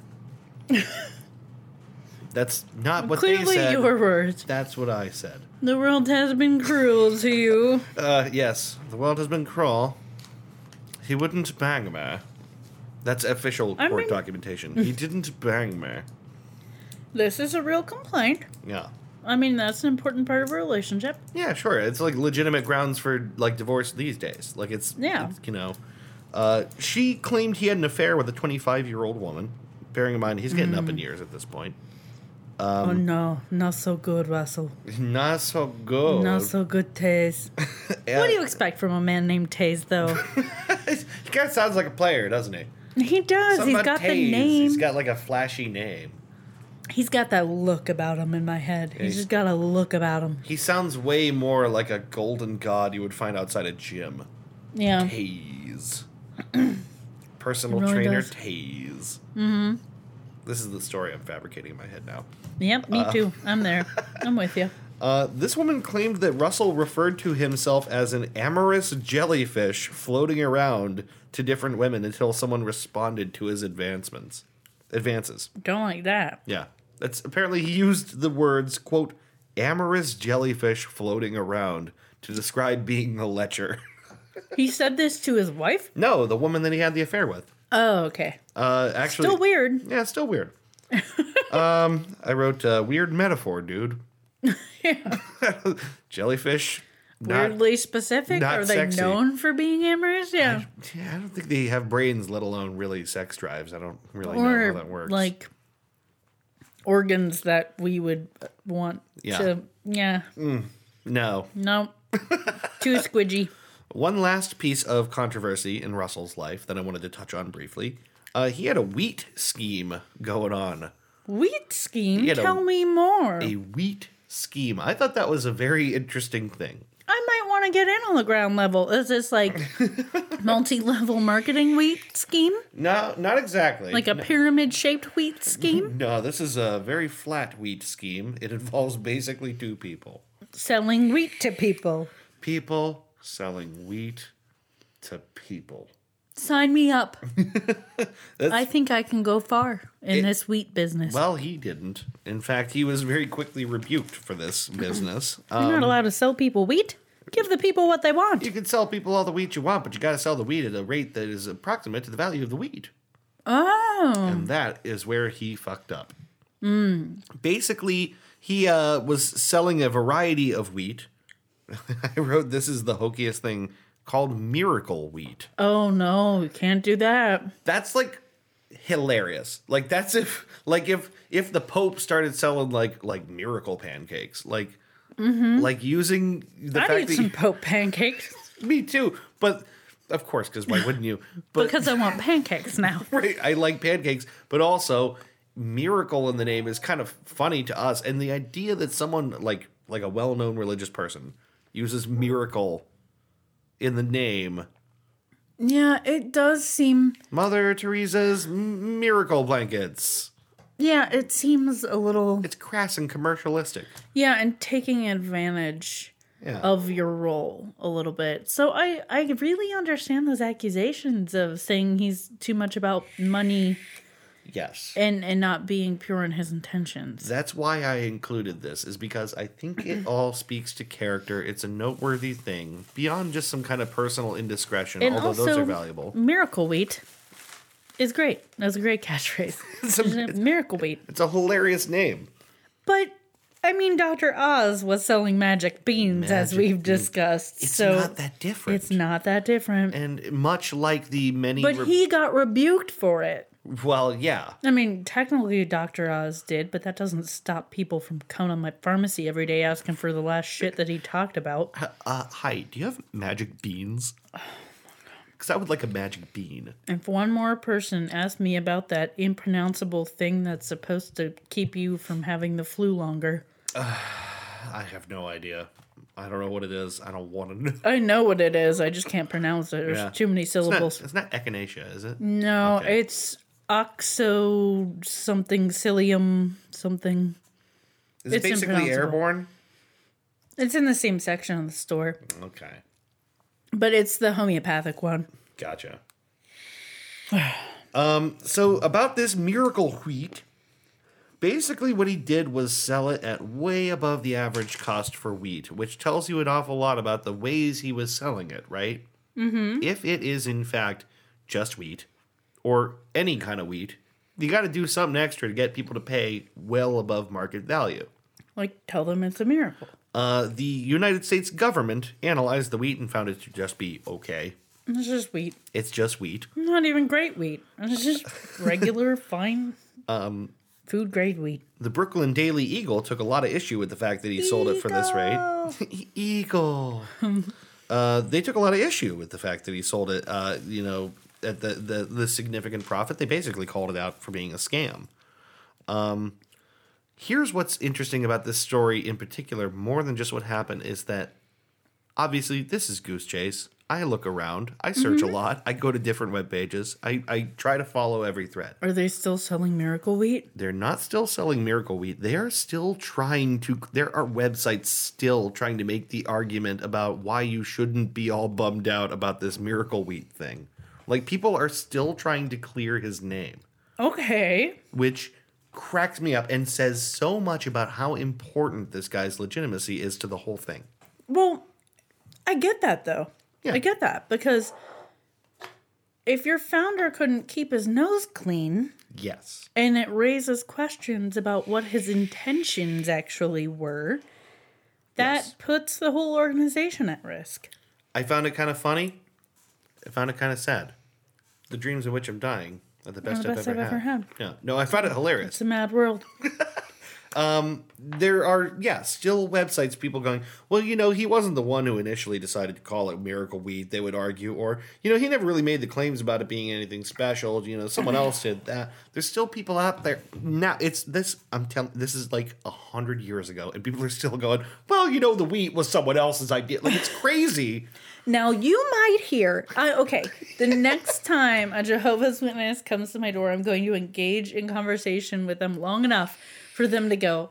Now you might hear some controversial statements about miracle wheat, and I just want to clear them up right now. Yeah. That's not what he meant. Those weren't his words. That miracle wheat was put in his mouth and came out with those miracle words. You, really, I would love to try to sell anybody miracle wheat today. what would happen if I took a like a, a like a five dollar bag of wheat and go, Step "This is ten dollars." Call Dr. Oz. Yeah, right. Just get him to get it on his program. Easy peasy. Actually, that is the best way in the the world best to to sell do it. anything. Just give it to a You charlatan got like some Dr. bullshit Oz. to sell? Give it to Dr. Oz. Yeah. He'll do it for you. He's a hack fraud piece of shit. He'll sell it. Yeah. um. Oh God, do I hate that man? So let's talk a little bit about the Watchtower today.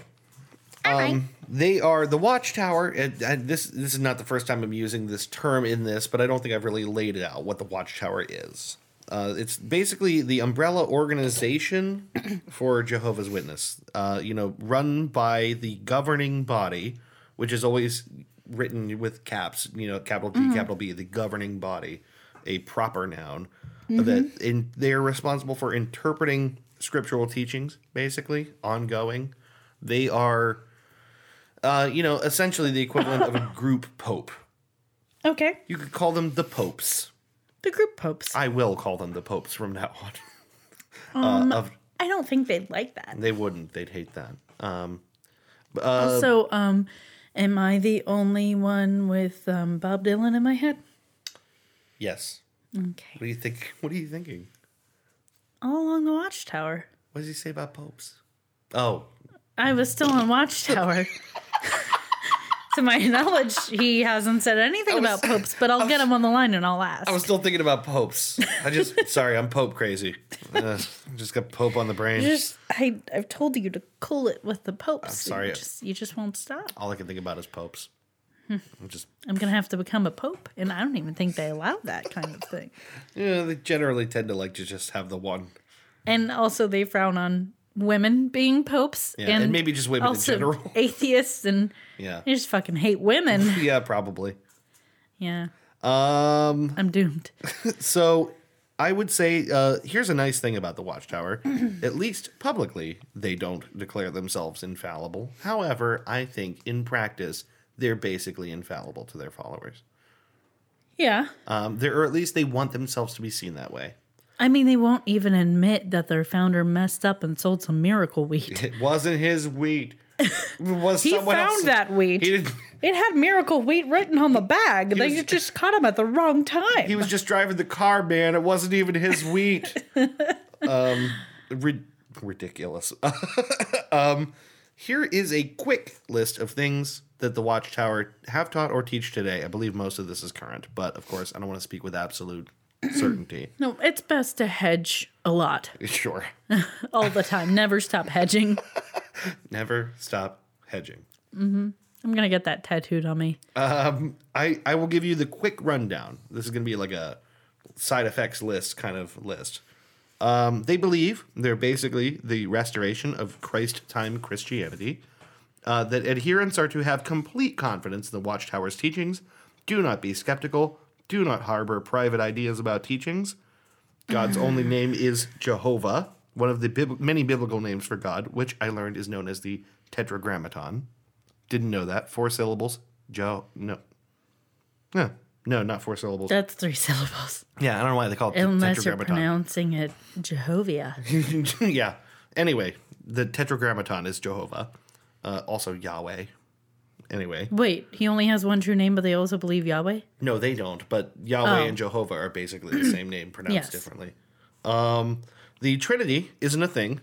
God should be getting all the worship. The Holy Spirit is Whoa, just whoa, whoa, whoa, whoa, whoa, whoa. If the Trinity isn't a thing, then who's Jesus? Jesus is just a the best creation of God, not to be worshipped, certainly divine in nature, not to be not not part of God, separate Okay, that's from God. actually sort of similar to what they believe in Islam, yeah, yeah, exactly. It's which the- is that he's a prophet, yeah, but he's not the prophet, but he's a prophet. and furthermore, the Holy Spirit, which is usually thought of as part of the Trinity, is really just the idea of like the force of God, but it's still God. It's not its own thing. You shouldn't worship it. It's not a part Okay, of the three. this sounds like I can get behind that.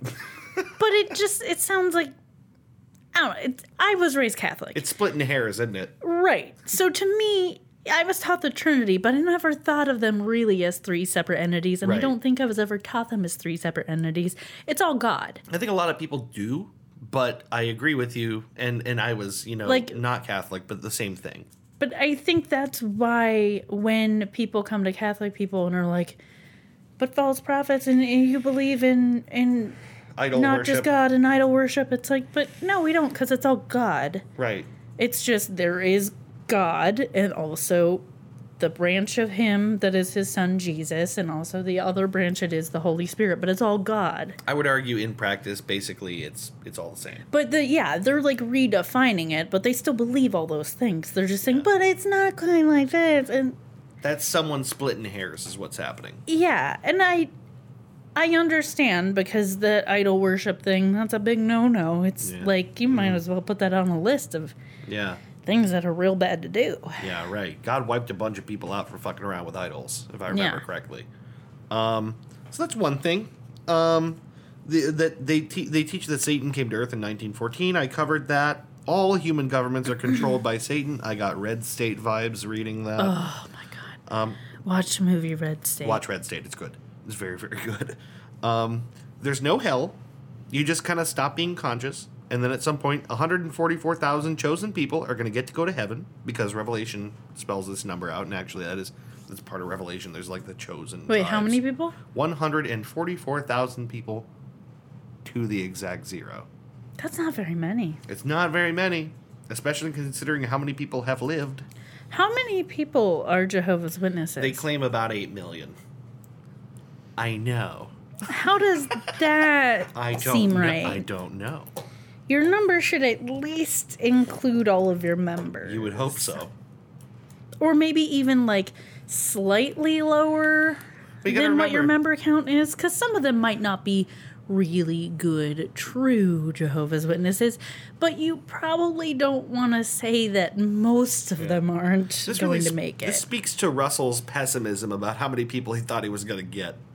yeah, I think I could that could be I a just- cynical take, but it makes me really sad. It makes me really sad well, because think about how competitive it must feel to be in an organization. Right, you're already very cloistered. You're cut off from the rest of the world. You can't believe anyone outside of your religion Yes. because everyone is an instrument of Satan. yes, And also, there's no guarantee that living the way that you live and believing what you believe and being cut off from everyone outside of that belief is going to get you to a place of eternity, of Yeah. heaven, and Yes. of making it all worth it. Right. That's why the majority of Christians live. Yeah, that light just flickered. it was weird. Oh, it's- God is talking to us through the Genesee beer Gen- sign. the Genesee beer sign, our true instrument of God's revelation. Let's worship it. Okay, All right. after the show. Okay. Or now we could now. I was thinking we would like do a thing where we get a beer and we like pour it over ourselves and we bow a little bit. Of course.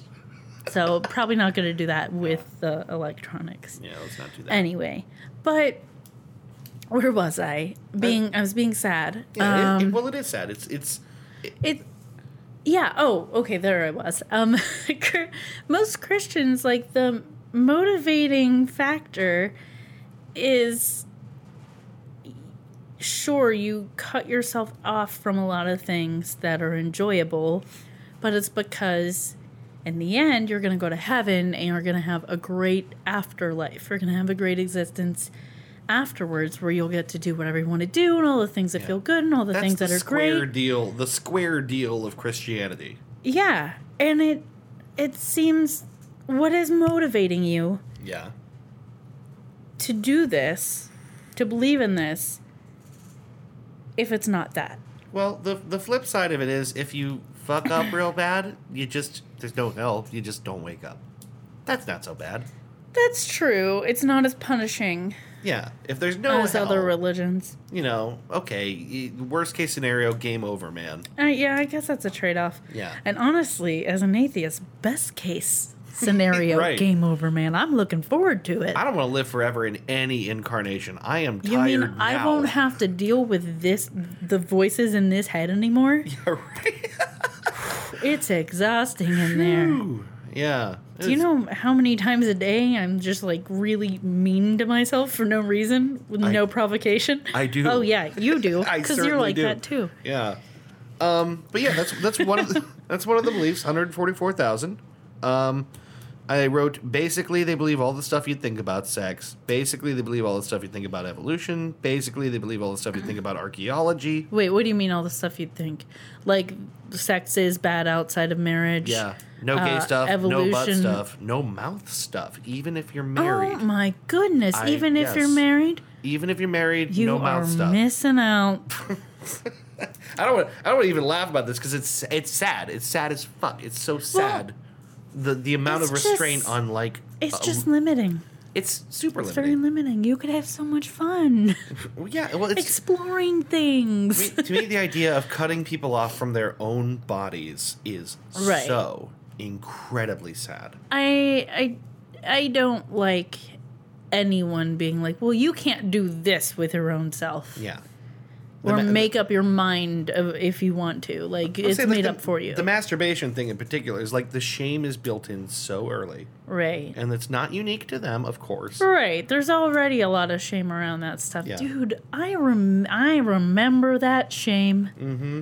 Yeah, And feeling like I was wrong and bad for a long time. Didn't stop me doing it. but I felt bad about it. well, yeah. I You feel like you feel like a like less than everybody else who is in super denial mode. You feel Right. like you're fucked up. I read a story once about this isn't extremely related to Jehovah's Witnesses, but it is about religion and masturbation. Oh Of boy. a woman Hopefully both. of a woman who was um, young at the time and she was religious, she was Christian, and she masturbated, had an orgasm, and immediately had a migraine like a blinding, searing migraine afterwards, and was convinced that it was God punishing her.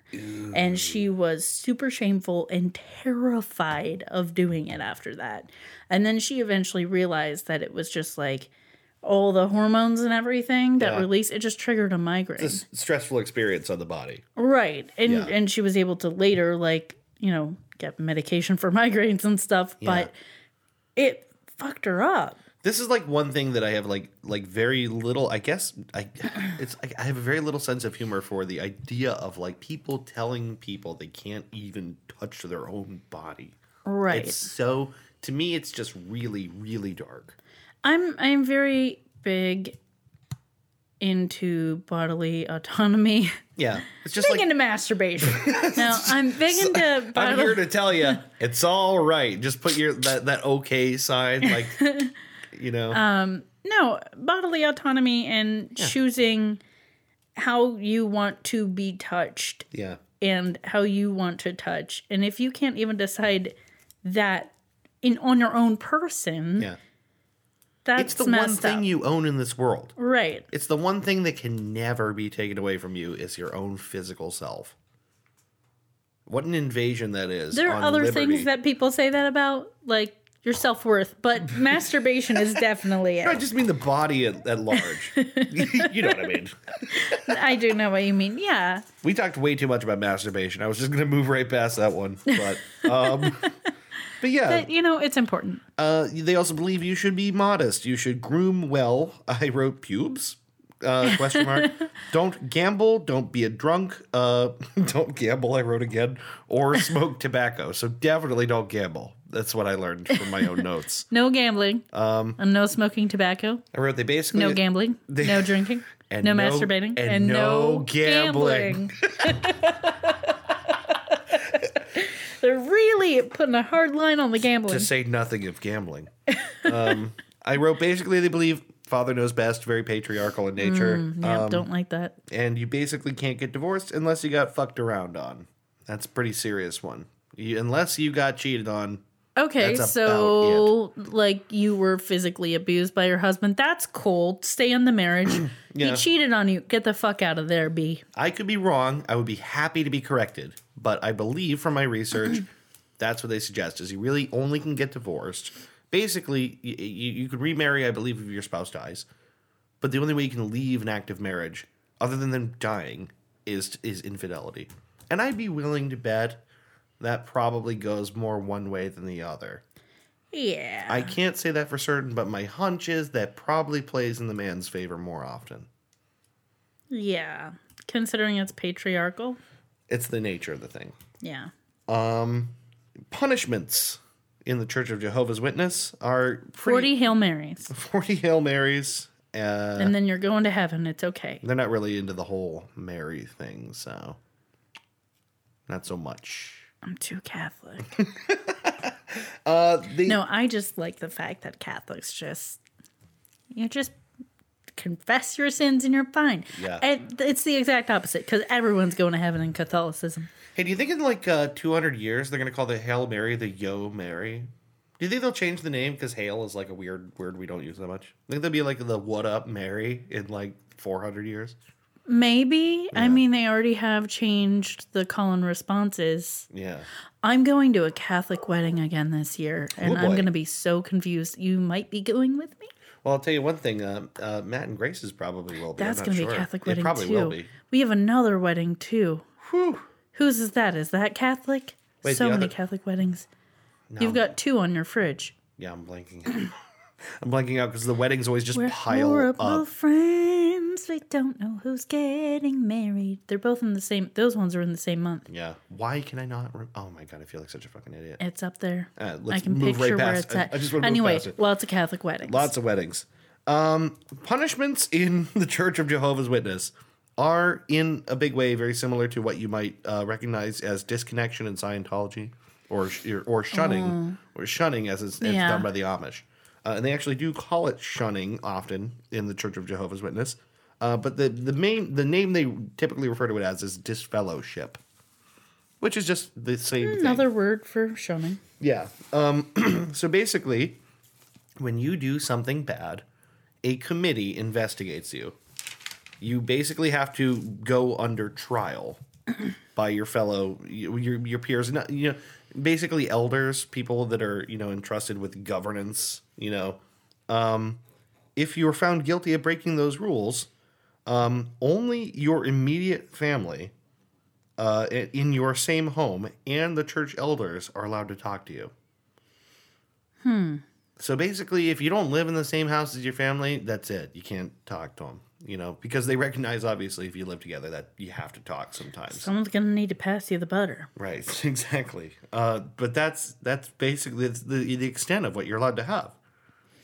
It, crazy enough to me, uh, in June of 1987, the United States Court of Appeals from the Ninth Circuit ruled that they have a right to do this.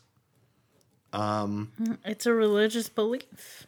Uh, to which I said, "So much for the devil runs the government." I mean, Right. it still does. This time, it just chose to work with them instead of against them. I guess so. Um, let's see. I put together a short, fun list of stuff you can't do. Again, this is not just specific beliefs, but prohibitions. No anal or oral sex, even if you're married, as I said. No celebrating birthdays. No blood transfusions. A lot of people know those. No boxing. No porny stuff.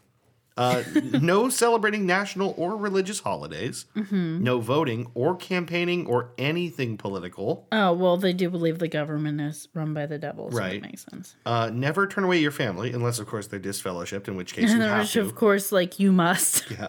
You're not you're not allowed to hypnotize anybody, Hmm. or be a glutton. I was gonna be a gluttonous hypnotist, so I'm really messed up about this.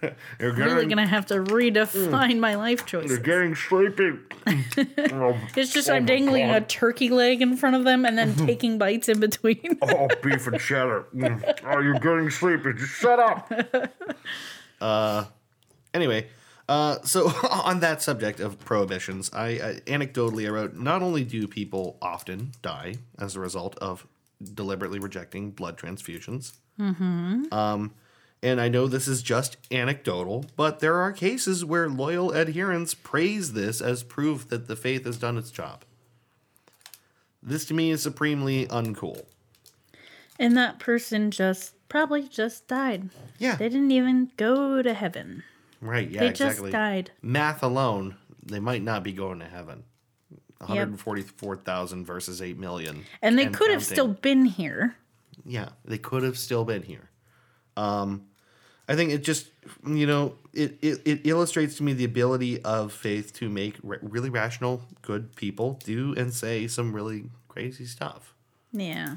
Um, I find it really upsetting that people are willing to lay down their life because of something like a essentially a paranoia of blood. Me too.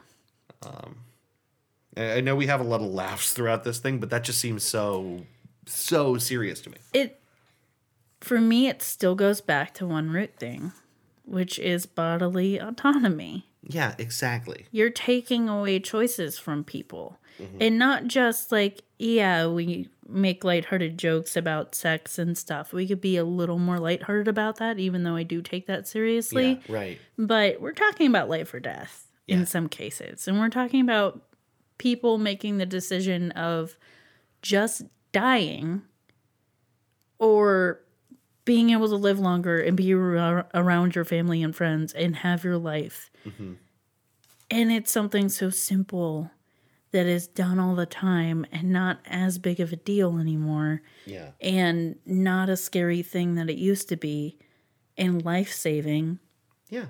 and you don't get that choice. It's it's wild to me that they never moved beyond some of these things. Especially considering as I found in other parts of my research, they're not opposed to revising themselves. They That- do it. Hmm. The, and and that's the thing. Some some groups are very opposed to that. Scientology is one of them because it was written into Yeah. the beliefs of Scientology that the the only real parts of Scientology come directly from L. Ron Hubbard. Well, what happens when your leader dies? Yeah, right. Exactly. You have nothing new. You're stagnant. You can't adjust. Yeah. You keep quote unquote finding something else that he wrote a long time ago. Yeah. If you But- give, if you give it long enough, though, I mean, that's the other thing. Give it two hundred years, if they're still around, and I shudder God, to I think they hope might. not. I shudder to think the Church of Scientology might be around that long. But if they are, there will be, be, be people doing interpretations of that work, changing its meaning essentially, because enough time has passed that it's no longer. Well, I mean, it's already happening. They just sure. make excuses for how they do it. But and it's interesting. I do want to hear if you have information about it when you get to it about the these revisions they're willing to make because I- that's interesting. I forget the specifics, um, but I do remember the the general story that they came from, and maybe General now story? General story. Maybe now this is a really good time to transition into the one little bit of good news out of all of this, Okay. uh, which is that there is actually a fairly active ecosystem of like former members, people who have left, much like many other religions. All religions, I would argue, Mm. have some form of a home for the the the apostates. Right? Is it the word the, the people that have left? Is that how you pronounce it? I think so. Apostates. I always pronounce it apostates in my head, but it's also a word I've read more than I've heard. Right. Well, we'll leave it to the people who are currently very annoyed right now. which is the- Apostates or apostates? You Yeah. let us know It's probably apostates. hollering at us as we walk by. God damn it! um, there Get is- your shit together, guys. You do a podcast. Just look it up. Your phone's right there. There is a fairly active community of people talking about having left the faith. The one that caught my attention the most, it also happens to have a fairly favorable uh, Google search ranking, so I found it quickly. But I thought that the I thought that the the, the stories that I read there were very relevant. Is jwsurvey.org.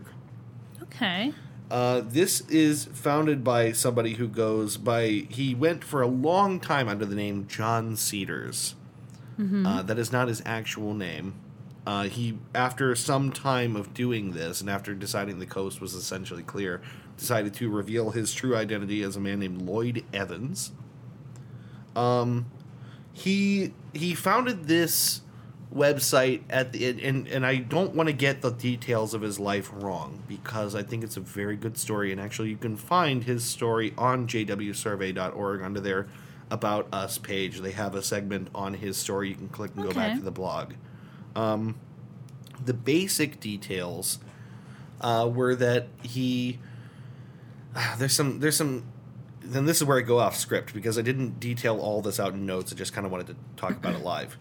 Uh, part of his story growing up in England as a young boy was he remembered uh, specifically having a apocalypse drill in his house. His father had told him that it was time to go upstairs and gather the, the, the things they needed. They were supposed to go and meet at the church because the apocalypse was happening now and he went upstairs and did exactly what he was told. Went and gathered all the stuff and ran downstairs. And only when he'd get to the, the bottom of the stairs did he realize his family was just kind of sitting there smiling, and that that, that essentially We just wanted to see if you did it, Yeah. if you do it. We just wanted to see if you knew the rules. yeah, it's something that clearly stuck with him enough that he made it almost sort of like the rosebud of this story. It was like the opening. This is one of my earliest memories. I don't like that. I don't either. I don't like that because I have memories similar to that. Yeah, of like people. Yeah, right. Exactly. Just like I don't like being tested to this day. right, Don't test me. right. Just trust me. And if you can't do that, then we have to adjust what our relationship is. Yeah, Because I'm not a child. yeah, right. Exactly. And I'm not. What do you say jump, my job is not to say how high. Yeah.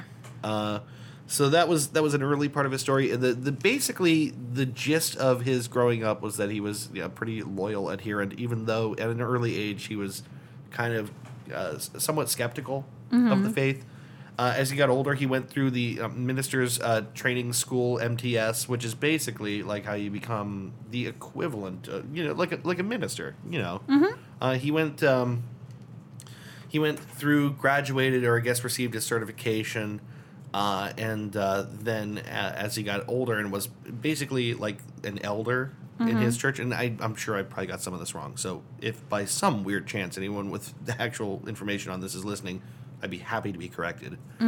Um, where he found himself, he and his wife found themselves in a a like a local church where like the head of the elders organization was like this really sort of verbally abusive hmm. bully type person who liked to threaten people and force people and you know like it was like a like a bad situation like definitely an emotionally abusive situation. toxic situation. on top of that, he has his own personal shortcomings and stuff that he essentially confesses to some some sort of like emotional infidelity stuff, some kind of pornography stuff that like then they interrogate you about, they make you hmm. confess all this stuff publicly, write letters, they try to basically destroy you uh, if you if you admit to fault. So Yeah, I don't like that. Maybe it's partially because I was raised Catholic, but I don't like that unforgiving thing of like you fuck up once, yeah, you're doomed. Like we're just gonna make an example of you, and we don't actually care about you as a person. Yeah, I don't think the path to healing necessarily begins at being completely leveled. Right. You know, I Right. think I think there is a point at which there's just malice. Well, it's, it's basically just saying people don't change. If you're a piece of shit, you're a piece of shit. Right. We're just gonna like let everyone know what kind of piece of shit you are. yeah. Well, that's that's essentially how they handle things like this. Yeah, it's very like public. You know what I'm learning? I shouldn't be a Jehovah's Witness. Hmm. I would not recommend it. it doesn't the next time I talk to a Jehovah's Witness, I'm just gonna be like, you know, you really don't want me. You know, I'm not. I'm not. You here. have no way of knowing this, but just rest assured, I know what you guys want. Not me. It's not me. Not me. It's not me. And then. I'm gonna tell them how I like to masturbate. make it as detailed as possible. oh, I would not do that to those sweet baby angles because yeah. um, I do think the people who do go door to door are very overall kind hearted, Yeah. nice, genuine people who mean well. most people in their dealings, especially with strangers, certainly with loved ones, and definitely with anyone in person, they're incredibly kind, compassionate, and and because that's what made our species get here. Yeah. You know, like cooperation is the mechanism that makes humanity work. Kindness, compassion, it's all it's part of us. So a lot of people are really good at being nasty in the abstract, but not in in you know specific to a person. Yeah. I well, think- that's why the internet is what it is. Yeah. It's real easy to do it when you're not directly confronting a person. and I think it's a thing that's especially upsetting and confounding about organized religion or any kind of like strict, uh, you know, a, a system that you adhere to is you can do some really nasty things because uh, it, you're compelled to. Well, it's condoned. yeah, When it's condoned by a higher power, it's easier to do. Right. Because you have the law backing you up, basically. yeah. Uh, so where where I'm I'm telling you all of this detail about this this guy about Lloyd Evans, basically to say that after having had quite enough of this, after having left the country to his his his wife's native Croatia, I, if I remember correctly, and after having not quite fit in there and having made himself inactive to the church and all and having to tell his father and, and break his father's heart, you know, he decides to found jwsurvey.org for the, for the specific purpose of providing an anonymous survey platform for people involved in the church to express their actual opinions. Yeah. And I'm sure maybe he has a little bit of a healing process for himself. Yeah, To I know think that he's so. not alone. Uh, he linked off to a lot of different websites as well in his story. The different different parts of this, you know, ex Jehovah's Witness ecosystem. People Mm-hmm. who have some particularly big complaints about the way that child sex abuse is handled within the Church of Jehovah's Witness. That's an issue in a lot of religions. Yeah, the fact that they don't report often and that it's very commonly considered a thing to be dealt with in house. Well, clearly they're not going to go to police. I mean, they believe the government is run by the devil. So Right. they're not going to go to any government in- institution. You're absolutely right. And uh, again, why I think this whole everything outside of the church is run by Satan is so dangerous. I do think it's really dangerous. yeah. And it puts. In any institution, there will be victims of it. Mm-hmm.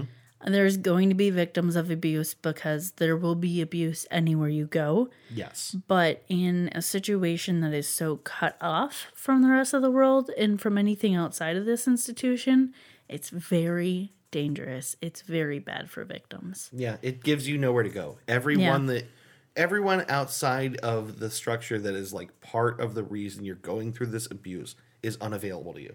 Yeah. Um, So while I tried to make this, I guess the only good news that there is, there's still the dark side of this, which is that you know th- th- something like jwsurvey.org might be the only outlet that that someone who feels alone, trapped, or uncertain of their doubting has. But at least there's an outlet. But at least there's an outlet. at least there's somewhere you can reach out to.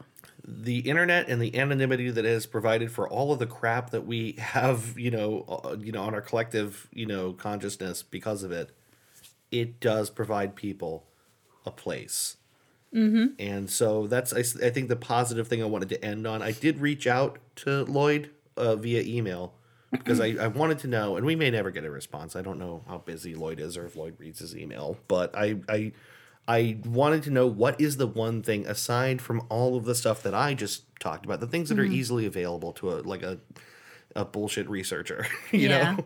Outside of that, what is the thing about you know being raised in the Church of Jehovah's Witness they would want people to most know? The thing that they wouldn't necessarily have available to them. I think that's a good question. Yeah, because you know the thing is, a lot of people don't know a lot about Jehovah's Witnesses, and I even didn't. on researching, there's just so, only so much you can find. I really do wonder what's the thing that is most, I, I guess, critical from some, for someone who left for some very specific reasons of, you know, skepticism, rationality, having been subjected to a lot Or of abuse. treatment. Yeah. I want to know what is the thing, the core thing. So I hope to eventually hear from Lloyd. Yeah, I hope he gets in touch with us. And not Yeah. that necessarily we're a wide reaching podcast, but it would definitely we are not. it would definitely inform people who might not have another way to know about it. Yeah. So and I think that's important. Yeah. So I guess really that's that's that's what I found. That's my research of the Church That's- of Jehovah's Witness. There's a lot of questions I still have. Yeah, that's incredibly interesting, and I thank you for doing the research. And also, long shot, but if anyone is a Jehovah's Witness or was a Jehovah's Witness or knows anything firsthand about it, and you want to tell us about it, Yeah. please reach out to us. Yeah. Um, I've only known, I think, m- one, maybe another one I can't think of, people in my life that were Jehovah's Witnesses. And I've they- only they had- rarely talk to me about it. I've only had the interactions that we always have Yeah. of just someone coming to the door. I've never had anything longer than a five minute interaction with someone who's a Jehovah's Witness. I, I had a friend in middle school, uh, Okay. and, and he told me very little when we were, you know, because the thing is, in middle school, I was super religious. Mm-hmm. So I wanted to know things about what his thing was, you know, what the. What, Right. what- I remember him telling me that there wasn't a hell, that there was a thing called paradise, that people just kind of all collectively wake up. I remember that stuff. And you were like, sounds good. I'm that now. Right. and you know, we were friends. We did a lot of stuff together. We worked on like video game mods together. We were like super nerdy. Nerds. Uh, I hung out at his house. I met his mom. She probably wouldn't recognize me to this day, but I remember her very well. Um, and just And we're going to say his name live on the I'm not podcast. gonna do that. and I have no idea whether he stayed. I have no idea what happened. Um, but that, I, that's the very little I knew. They were great people. They were very nice. They were certainly never made me feel like I was part of the devil world, which I super appreciate. Thanks for that. Yeah. But uh, I, I think, you know, I would love to know more. So if someone's listening who has an experience to share, or, you know, even even a second, you know, second uh secondhand experience that they think is interesting or relevant, we would love to hear it. There's so there's only so much you can find out by Googling around on the internet. So You said Googling. Googling. I learned a fact about the word Googling last night on the Dudecast, something that people who listen to this might not know about. What's that? Uh, and, and this was told to us by Tyler, our guest. He said that the first use of the word Googling that is recorded was on Buffy the Vampire Slayer. Oh, my. Apparently, that's the first time someone was able, like, a tra- the first traceable time someone actually used That's the word. Gotta be in later episodes because it. I mean, that show was like what, nineties, early aughts. shows or show was around. Uh, Google was around in like '96, maybe earlier. I can't remember when they got started, but it was early. I want to know what episode that was in because I'm working my way through Buffy again. Yeah, right. Ah, Buffy. keep an ear out for it. You probably won't even recognize it now because it's such a dismissible word. Right. Well, now I will because I'll be looking for it if I haven't already passed it. Yeah. Anyway, that's right. that's Jehovah's Witnesses. Uh, I I hope anyone lis- who's listening who has any kind of like dog in this fight doesn't think we've been unnecessarily cruel. Uh, but there are things that we take a lot of issue with, and I Yeah, would the- I would rather do that than be Right. dishonest about how I really feel about things like the that. The things that make us mad and that we're vocal about and honest about i would not be able to be any other way about it Yes. I, it would be not genuine of Yeah. me as a person and of what i believe in to say anything else to Right. to give it a pass because i wouldn't give anyone a pass on that I agree. if and I'm not religious obviously and in part because I I can't let things like that go. Yeah.